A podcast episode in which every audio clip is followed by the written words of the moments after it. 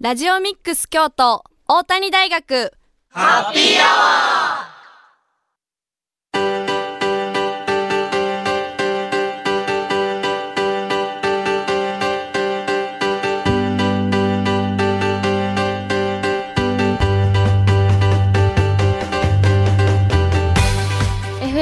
870ラジオミックス京都。ここからは大谷大学ハッピーアワーの時間です。これから19時50分まで大谷大学でまちづくりを学ぶメンバーが大学周辺の楽しくて役に立つさまざまな情報を皆様にご紹介いたします。またこの番組は再放送もお送りしております。木曜日の午後11時からと週末土曜日曜日の午後10時から再放送しているのでそちらも合わせてお聞きください。皆さんこんばんは。本日のパーソナリティは大谷大学2回生の井上かりんと教員中澤清隆です。よろしくお願いします。お願いします。はい。本日はなんとですねこの大谷大学ハッピーアワーが始まって400回ということで赤澤先生初回の記憶とかありますか？ありますよ。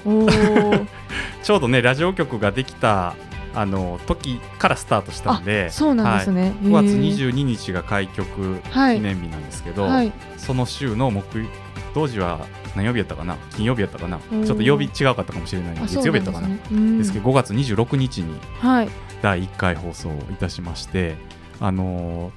当時、えー、第1回はですね北区長だった松本和歌子さん、はい、区長ですね。今はあの京都市のあの文化観光資源保護財団というところにいらっしゃるんですけれども、はい、えー、出ていただきましてあの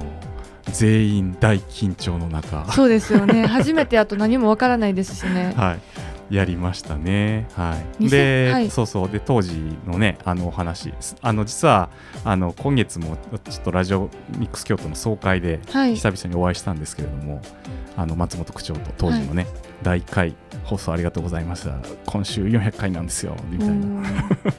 8年前ですか？そうですね。8年前になりますかね。はい。すごい前ですね。そうですね。私まだ中学生でした、ね、その頃。はい。びっくりするわ。だからあっという間。でもまあね今日もちょっとあのゲストの渡辺さん来ていただいてるんですけども、ね、ちょっとこの7年間8年間400回のね歩みをちょっと振り返りながらトークしていきたいと思いますのでお楽しみください。はい番組では皆様からのメッセージもお待ちしております。メッセージは番組公式 X のアカウントまでダイレクトメッセージをお願いします。X のアカウントはアルファベットすべて小文字できたきたアンダーバー大谷です。また Facebook ページもありますのでそちらもご覧ください。それでは1曲お送りします。宇多田ヒカルで何色でもない花。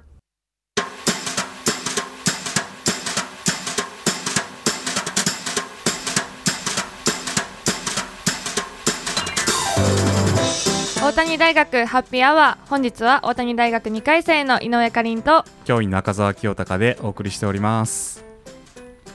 え続いてはハッピートークのコーナーです、えー、今回は、えー、オープニングでもね、はい、言ったんですけども放送開始から、まあ、400回ということでどなたをゲストにしようかなと思ったんですけれども、はい、まあ、400回のうちこれまで、まあ、最多の5回あのゲスト出演いただいているサーカスコーヒーの渡辺義則さんに来ていただきました。よろしくお願いします。よろしくお願いします。まずは400回おめでとうございます。ありがとうございます。ということで。本当あっという間。ですね。はい。でえっ、ー、とまあご存知のね方も多いと思うんですけれどもちょっと改めてあの渡辺さん自己紹介お願いできればと思います。はい、えーと、よろしくお願いします、えー、サーカスコーヒーの渡辺義則ですえっと、サーカスコーヒーは、えっと、2011年にオープンして、えっと、12年丸12年で13年目です、うんうん、えっと、お店の場所は北山大宮の角にあります、はい、まあ、実家が5軒ぐらい隣で、あのまあ、帰ってきた感じで独立して、あの自家焙煎の販売店をしてます。ありがとうございます、はい、はいで渡辺さんにはね通算これまでね5回出演いただいているというふうに最初お話したんですけれども、まあ、実は最初の3回は、まあ、サーカスコーヒーとして、えーまあ、スタジオ来ていただいたりだとか、まあ、コロナ期間はオンライン出演でね、はい、ズームでねあのオンラインで収録して出てもらうみたいなとかね、えー、いろいろありまして、まああのー、この 2, 2回はですね2022年2023年はえーまあ、これも後ほど紹介いただくんですけれども、えー、イベントのね晴れ時市というイベントのスタッフとしてあのご出演いただいております。はい、はい。であの先ほど自己紹介の中で2011年創業ということであのこの番組も始まって結構経つなと思ったんですけどもあのサーカスコーヒーさんの方がまだだいぶ先輩。だったので、ね、はい、ということで改めてですねあの、まあ、ちょっと、えーまあ、うちは8年前からなんですけれども田辺さん20 2011年か創業ということで、えー、ちょっとお店のね歩みをお聞きしたいんですけれどもこの番組が始まった2016年はお店始められて5年ぐらいっていうねそうですね。そういうタイミングですかね、ね、はい、ちょっとなんか創業からその当時ぐらいまでの様子を振り返っていただくと。そうですね。えー、っとオープンした時はやっぱり、まあ、サラリーマンしてたんで、はい、でまああの子供が3人、うん、あの一番下で0歳、えー、からまあ、えー、年長さんか小学校1年生、で真ん中に1人っていう状態で創業してるので、結構あのやばいというか あの失敗できないぞみたいないやでも普通にね一番子供もなんかいろいろ動き回ってあちこち行きたいな、ね、そういう年齢の時に。そうですね、ね、そうなんですだから最初はあのお店自体はあの僕一人で営業してて、はい、あの奥さんの方はあのちょっと働きにアルバイトで行ってもらって、はい、まあ、一定の収入を あの得て来てもらうっていう形で最初オープンして、えっと、しばらくやってましたね。でまああのー、最初の頃はやっぱりね、あのー、もうどうしても売り上げとかもそんなに大変なので、まあ、基本的に家の家事をしながら、はい、あのえー、っとお店を営業して奥さんにはもうこれで勘弁みたいな感じでやってたところがありますね。であのー、まあおかげさんでお店結構忙しくなってきたので、あのー、大体23年した時に、あのー、まあ、お店に一緒に入ってもらって、はい、それまではあのー、そうですね一人で営業してましたね。うん、でそうそうそうそう。まああのまあ、それはそれでね、あのー、楽しい時期でもあったんですけど、まあ、奥さんが入ってもらって、うん、あのすごく、まあ、お店もガラッと雰囲気が変わったと思いますし、あのやっぱりね、あのおじさん一人でやってるより あの、えっと、ニコニコした、ね、あの奥さんがいてくれる方がいいかなっていう感じですね。うん、ねやっぱり地域のお店ってこう、うん、お店に来るっていうのもありますけれども結構そのお店やってる人と知り合いででなんか「こんにちは」って挨拶がてら世間話がてら来るみたいなところもありますよね。うん、そうですね、うんあの特にねうちは豆だけの販売をしているので、うん、あのー、まあ、そういう形でご近所さんが定期的に来てくれる来てくれるっていう感じでしたね。うんうん、はい。で2015年にあの、うんうん、まあ、会社にしたんです、うん、であのそこからそうですね2016年っていう感じになりますね、はい。まあ、うちの、ね、番組出ていただいたのもあの、まあ、2016年が、ね、番組開始で、まあ、その翌年の2017年にね、うん、えー、出ていただいてるんですけれども、まあ、そのあたりからねあの、まあ、私とか、まあ、もうちょっと言うと大谷大学とのいろんなね、うん、関わりみたいなのもね、うん、増えてきたかなというふうに思うんですけどもね。そうですね、うん、あのその辺でなんかやっぱりこうお店をする中で、やっぱり町と一緒に成長していきたいなって思いがあって創業もしてるんで、あのそんな中であのまあ、マルシェとかも時々してたんですけども、うんうん、あのまあ、大谷大学、ね、赤澤先生とか、うん、あのお会いすることで、うん、あのまあ、大学生の方とのつながりもできましたし、うん、あのすごくこうなんだろうな若いあの意見というか、うんうん、あの考えてることとかもすごくあの勉強になって、うんうん、あのね、すごくこうなんていうかな。ちょっと違う目線で見れるようになったっていうのがありますね。そうです。ね赤澤先生とはどういう関係きっかけで知り合われたんですか？きっかけは、はい、まあ、最初はね結構ねあの僕もこの地域のことをね、はい、大学でやるっていうふうになって地域のことを調べようと思ったんですけど、はい、案外北区の情報ってネットで探しても、まあ、今でいっぱい出てきますけど当時全然出てこなくてで、ね、あのーまあ、ネットでも調べたんやけど、それだけでは見つかれへんからということで、結構ほぼ自転車とか車とかであのこの近所をうろうろ回ってなんか面白そうな店ないかなと思って探してたんですよ、最初はね、まあ、そしたらあのひときわあの目立つ カラフルな看板のお店があって、ここは何かなと思ってたんですけども、ちょっと一元さんには入りにくい。そうですね、はい、で、まあ、そうこうしてるうちにああそまずあの建物なんだろう。あなんかサーカスコーヒーって書いてある。サーカスコーヒー検索したら出てきた、あ豆売ってる店なんか。分かってもうそれからちょっとどっかのタイミングで、あのなんていうんですよねうちこんなんやってますよって言いに行こうと思って。うんでそれで、まあ、お客さんで行って自己紹介して、ラジオやってるんですみたいな、そういう感じの始まり方じゃないかなと思うんですよね、そうだったんですね、はい、そうですね、うんうん、そうなんですよね。だからラジオ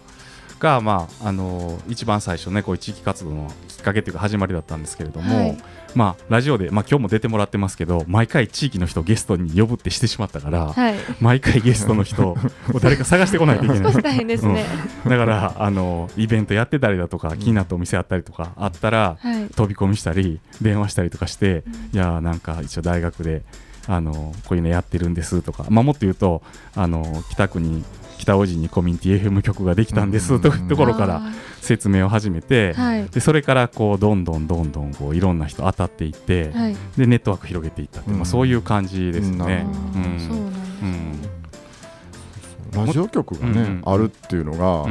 やっぱりすごい斬新というか、うんうん、ラジオ出るのみたいなところがあったんであのすごくいい場所があるできたなと思いますね。そうですね、まあ、北区はね割とそういうこう伝統的なあの自治活動支援活動みたいな、かなり活発なところではあるんですけれども。うんうんまあ、そういう意味ではまあそれ以外の、ね、お店とかね、うんうん、あのあるいはそのボランティア活動とかね、うんうん、まあ、そういうのも含めてこの地域でいろいろうごめいてる人たちっていうのが、あの同じこう土俵といいますか、うんうん、あの舞台の上でこう立ってしゃべるというような場として、まあ、ラジオみたいなものがすごく機能したんじゃないかなっていうね今考えると思いますね。うん、うんそうです僕もラジオ大好きなんで。嬉しいです。はい。まあ、そんなことで、あのー、まあ、そういう意味ではタイミング的にねちょっとラジオ局ができるときに大谷大学もそういうこう地域づくりのまちづくりの学部ができて、はい、であの、まあ、ラジオにいろいろゲスト呼ばないといけないからあの地域の人たちといろいろつながりができていってということで、まあ、今回400回ですけれどもねあの、まあ、渡辺さんみたいに複数回出ていただいておる方もいるんですけども、結構1回だけ2回だけっていう人もたくさんいるんで、まあ、そういう意味では本当300人ぐらいねすごいね。いろんな人出ていただいてる。ので、まあ、それのおかげですごくこう、まあ、ラジオきっかけにね地域の人間関係が広がったかなってそんな感じしますね。はい、面白い人いっぱいいますもんね。そうですね。はい。そうなかなか近所にいるけど出会えなかった人がこうつながっていったっていうのはね、そういうところがあって、まあラジオ放送もそうなんですけれども、近所なんで出れるラジオ番組っていうのもね、大きいかなと思うので、まあそういう意味ではものすごくあの放送を通じてね、あの地域の人たちと出会える機会になったかなというふうに思いますね。はい。ということであっという間に前半のトークの時間が、ね、終わってしまいましたんで、はい、ここでちょっと中休みで、えー、曲をねお送りしたいと思うんですけども今日の1曲はあのゲストの渡辺さんにあのリクエストいただきましたので渡辺さんの方からあの曲紹介をお願いいたします。はいえー、っと大好きな曲でちょっとコーヒーも出てくるんで、あのーなんか自分のこうやってることがなんかこう形になってるっていうか、うんうん、歌にまあミスチル大好きなんで、うんうん、あのこちらを、えー、リクエストしました。えっ、ー、とミスターチルドレンで彩りです。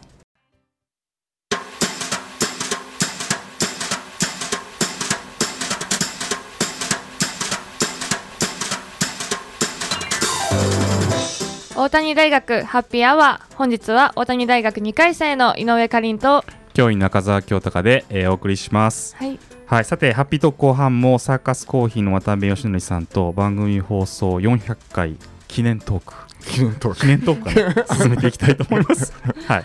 まあ、記念トークもあるんですけれども、えーまあ、実はねあのサーカスコーヒーの渡辺さんでもあり地域の、ね、イベントいろいろされている渡辺さんでもあるということで、えー、続いてはあの渡辺さんも運営に参加されている、まあ、晴れ時計市ですねこれが今週末3月3日に開催されるということで、はい、えー、そのお話をお聞きしたいと思います。はいえー、っとそうですね。今回で第4回目になるんですけれども、はい、えっと、今宮神社さんの境内で、えっと、晴れとけ市っていうマーケットを、えー、開催します。はい、でまあ、これが、あのー、始まるきっかけとなったのは、まあ、ちょっとさっきも話してたのコロナ禍の中で、はい、あのー、やっぱりこう人とのこう関わりというかつながりが薄くなる、薄くなってるっていうので、あのー、まあ、その今宮神社さんに関わる、あのー、人たちが、はい、あの本当に自発的にあのボランティアでこう紫の晴れっていうあの団体を立ち上げてですね、はい、あのどうにかしてこうつながりを作っていこうっていうところで始まった、あのーなんとかこう、うんと、団体なんですけどもその中のまあ基幹事業の一つとして晴れ時市っていう市を、えっと、4回目で開催してます、はい、まあ、せっかくその今宮神社さんでね開催する市っていうことで、まあ、すごい歴史のあるあのー、素敵な神社なのであの、まあ、これを続けていくことを、まあ、あの目的としてあの、まあ、テーマとしてこう樽を知る時を戻そうっていうテーマがあって、まあ、いろいろこうねあの本当に樽を知るっていい言葉だなと思って、うん、あのなんか環境とか、はい、そういうところでも、あの自然に優しい、あの配慮した循環型マーケットということでただ単にこう物を販売するんじゃなくて、はい、あのそういう思いを持った方にあの出店していただいて本当にあのお客さんとその出店者さんが一緒にこう話するまあ、3回目までやってたんですけども、すごくこうあったかい雰囲気のある、あのー、コミュニティのマーケットになってます。で今回ちょっとね新しくする企画として「えっと、お能に触れよう」っていう企画をはい。あのー、まあ今宮神社さん、あのー、お旅所であのお能の舞台も持ってはるんですけどね、はい、あのその能ってなかなかそのね、伝統文化に触れようって言いながらおのってなかなかハードル高いじゃないですか、ね、知る機会少ないですよね。そうそうそう。で入門編で見に行ってもなんか全然入門編でも分かんないぐらいな感じなので、ね、あの今回はあの触れようっていうことで、えっと、若いあの能楽師さん、えっと、山田いえ山田さんに来ていただいて、はい、えっと、その方にもう本当にゼロからあの教えていただくっていう形のあのイベントをする予定になって一応2時から4時までっていう形で、はい、えー、と予定しています。はい。先ほど循環型のマーケットっておっしゃってたんですけど、うん、どういったところがそういう環境に優しかったりするんですかね？うん、そうですね。えっとまずまあそのゴミを出さないっていうところで、はい、あのうちでもコーヒーをあの本部ブースで提供するんですけども、はい、えっと千瓶屋さんってあの瓶を洗ってリサイクルする、はい、あのところから、あのー、リユースカップを借りてきて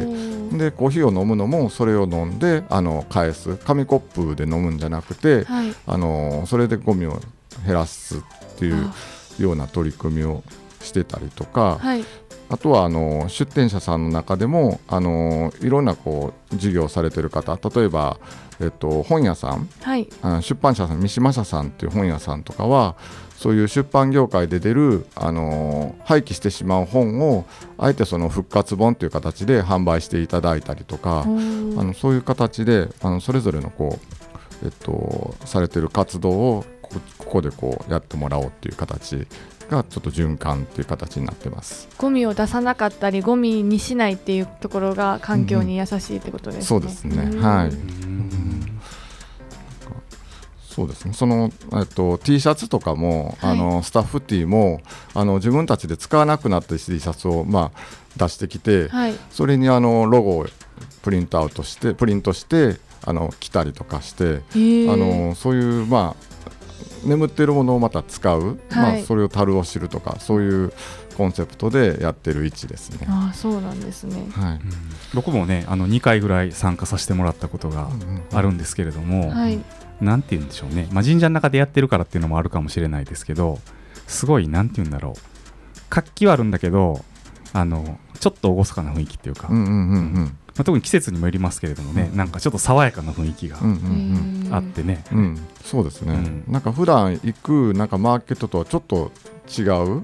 雰囲気、うん、なんか柔らかい感じの。そうですね、そうなんです、ね、やっぱりなんか神社の中にいるとそういうこう人工的な構造物みたいなものがまあ、神社も人工的な構造物なんだけど、まあ、いわゆるこうコンクリートの、まあ、建物とかね、あと電信柱とか、電線とかがないから、すごいなんて言うんだろうな。ちょっとね違う空気ありますよね、やっぱりね。そうですね、うん。ちょっと非日常感がね、ありますね。現在まで3回開催されてきたっていうことなんですけど3回通して何か変化とかあったりしますか？そうですね。あのやっぱりうちの、ね、来てくれたるお客さんとかも、はい、結構あの次いつあるのとかあの言ってくださったりあとはその出店されてる方たちのつながりっていうのもすごくこう深くなってきてる感じがあるので、はい、あのちょっとそうですね、あのまたこういうふうにお店同士もつながっていけるような、はい、あのことをしていきたいなと考えてます。はい。えー、ということでね今回次で4回目。そうですね。ですかね。はい、はい、ということで、まあ、うち今回ね放送400回記念ということだったんでもう4回でとどまらず、ね、5回、6回、100回、200回とどんどんやっていってもらえたらなと思うんですけれども、はい、えー、まあ、このほかね渡辺さん、地域のこといろいろされてるということなんですが、まあ、お店のことでも地域のことでも結構ですのでちょっとこれからこんなことやっていきたいなと思ってるっていうあのそういう野望みたいなものがあれば伺っていいですか？はい、あのー、多分あれですよね。赤澤さんと都市はほぼ今年50そうそう今年50歳。そうなんですね。そうそう祝50年ということで。同い年ですか、そうそうそうなんですよ実は。なんかやります？そうそうそう。だからねちょっとなんかこうそうそうなんかねあのー、個人的に今年いろいろやりたいなと思ってて、はい、あの行けないあの海外旅行とかを友達と企画してたりとか、はい、あのー、でまあなんかねやっぱりこう先がねちょっと見えつつあるのでまあ、学生には分からないと思うけど40歳超えたらねあの死ぬまであと何年かなってちょっと逆算すんのよ。そんなことも考えるんですか？だからもうやりたいことやろうと思ってそれもやっぱり あの元気なうちに、はい、やっぱりあと10年後って考えてたらどうなってるか分かんないので、本当に動けることは時は動いて、うんうん、あのやっぱりこうやりたいことをやって悔いないように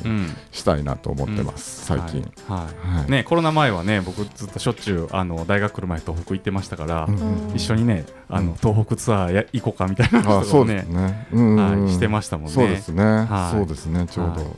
そうなんです、そういう感じであのねちょっとこうやりきっていこうと思ってます、はい、なんか地域活動に関しては何かありますか？そうですね。地域に関してもあの、まあ、この晴れ時計市を中心として、はい、あの特にいろんなとこからね最近声かけていただいて、はい、あの大学生だったりとか小学生だったりとかあののコーヒー講座したりとか、あのしているのでそれをどんどん広めていってあのすごい幅広い人にあのコーヒーを通じてこう、まあ、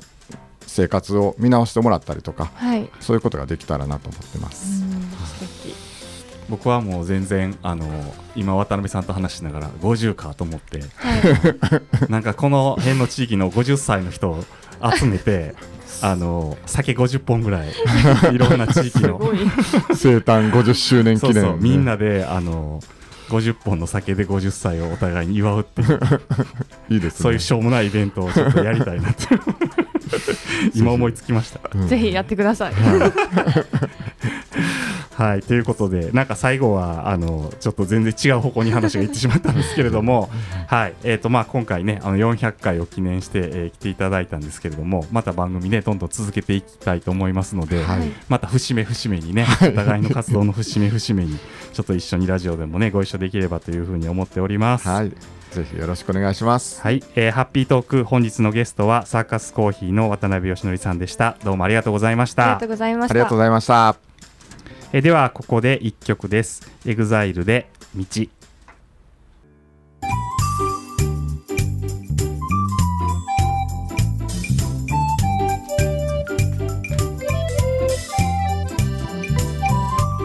大谷大学ハッピーアワー本日は大谷大学教員の赤澤清隆と2回生の井上かりんでお送りしています。続いては地元で地元のニュースでおしゃべりのコーナーです。この1週間新聞やネットで見つけた北区上陽区に関連するニュース。そして地域の皆さんからいただいた情報から話題をピックアップし教員の赤澤と学生パーソナリティがおしゃべりするというコーナーです。はい。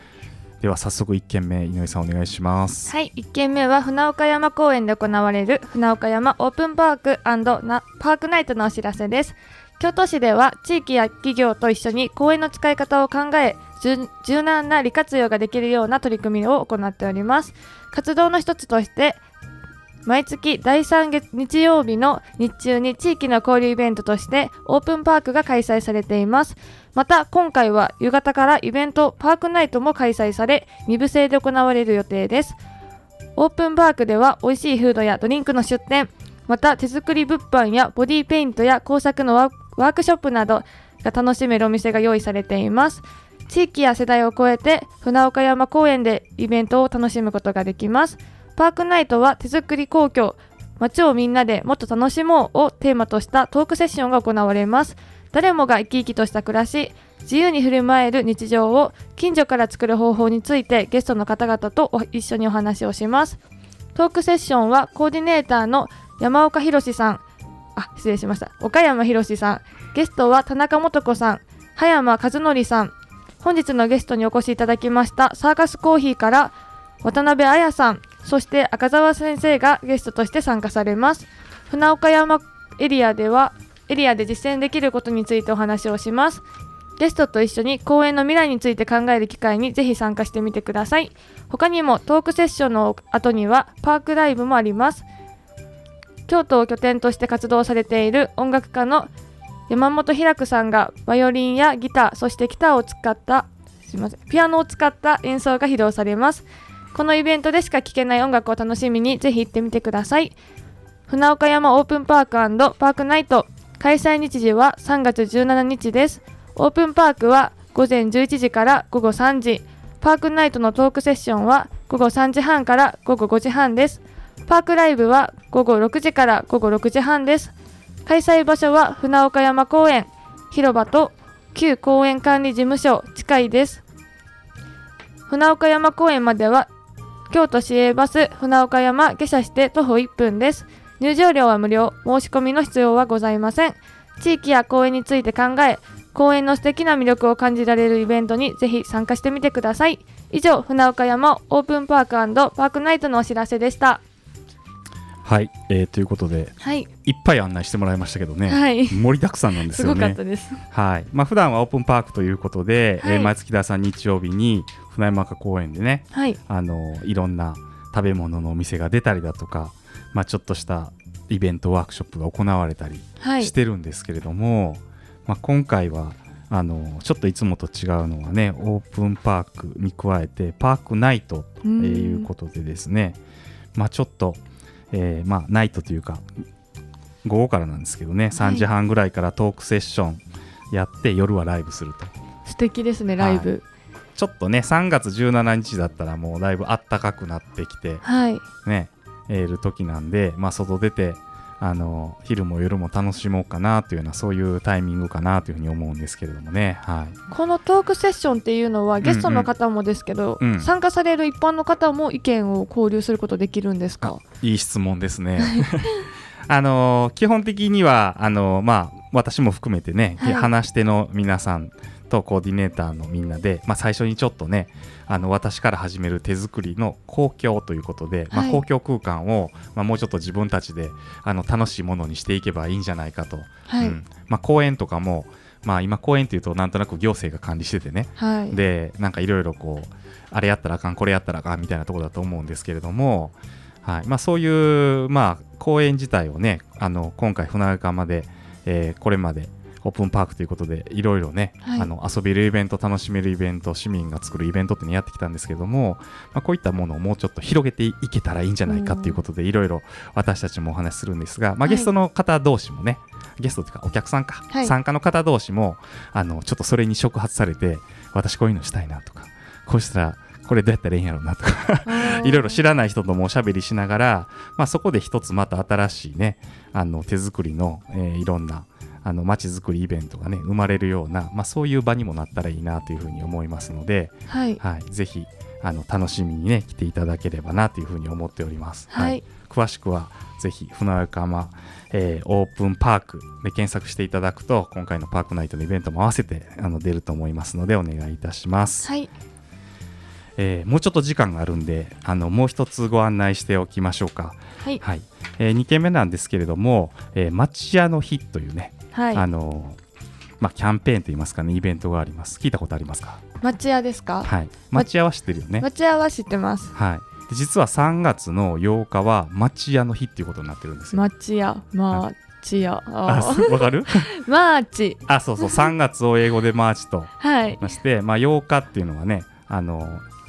8つの矢ですからそれでまあ、町屋と読むという語呂合わせから、まあ、全国的に制定されてるんですけれども、はい、まあ、全国何か所かで、まあ、こういった町屋の日にちなんで町屋のイベント開催されるんですが、はい、まあ、京都もね京町屋で、えー、有名なんですけれども、えー、たくさんイベントが、えー、なされます、まあ、町屋の中に蓄積されてきた、まあ、暮らしの暮らしとですね建物の知恵工夫をまあ再認識して、はい、町屋の伝統的価値とその素晴らしさを多くの人に広めて、まあ、町屋の保全ですね、はい、まあ、残していこうということですとか、うん、あるいはまあ再生ですね、はい、えー、図ることを目的にして、まあ、各地であの趣向を凝らしたイベントが開催されるということになっています。はい、はいでまあ、あの8日を中心なんですけども町屋の日ウィークということで、えー、3月の2日から10日までのね、まあ、約1週間かけて、えーまあ、全国各地でさまざまなイベントが開催されるんですけれども、はい、まあ、特に京都はねあの京町屋もあるということであのたくさんのイベントが、えー、催されます。はい、で町屋の日のあのイベントのね町屋の日のホームページ見ていただくと、まあ、開催地域ごとに、はい、あの検索できるようになってるんですけれども、まあ、ここでね京都を見てもらうと、うん、今ちょっとウェブサイト見てるんですけれども、はい、町屋でレンタサイクルということでレンタサイクルを借りて、えーまあ、そういう空き家を持ってる方の相談会のイベントがあったり、はい、えー、漬物屋さんのね、えー、販売講座みたいなものがあったりだとか、えー、あるいは町屋で、まあ、古材ですね古い材木と古本市が行われたりですとか、はい、えー、まあ、演奏会があったりだとか。盛りだくさん、はい、盛りだくさんさまざまなね、はい、イベントがありますので、えーまあ、ちょうどね来週ですけれども、えー、今週から来週にかけてですけれども、はい、えー、お時間ある方はぜひ町屋の日でイベント、えー、町屋の日でウェブサイト検索してもらって、はい、まあ、京都のところね、えー、見ていただいてあの街中で行われるさまざまなイベントに、えー、参加してもらえたらというふうに思います。はい。え以上地元のニュースでおしゃべりでした。えではここで1曲です。フジファブリックで始まりの歌。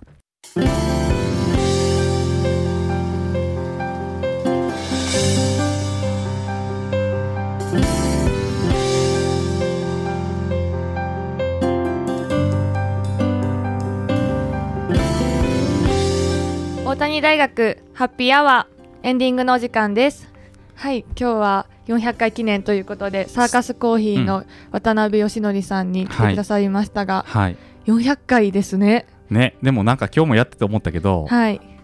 400回長いかなと思ったけど、はい、今日の1回もあっという間に終わるじゃないですか。すごい早かったです、うん、もうそういうのの連続なんやろうなと思って気づいたら400回になってたってね。いやすごいですね。ねはいまあ、井上さんで、まあ、初代から数えて実は7代目の7代目、はい、メンバーになるんですけれども、はい、はい、ちょうどね今1年生大学の1年生が2年生に上がるにあたって、今ちょっと新しいあのうちのこのプロジェクトゼミのメンバーのねあの面談をしてるんですけども、はい、8代目のメンバー。8代目となるメンバー、はい、でもなんかラジオに興味がある人結構多くて。え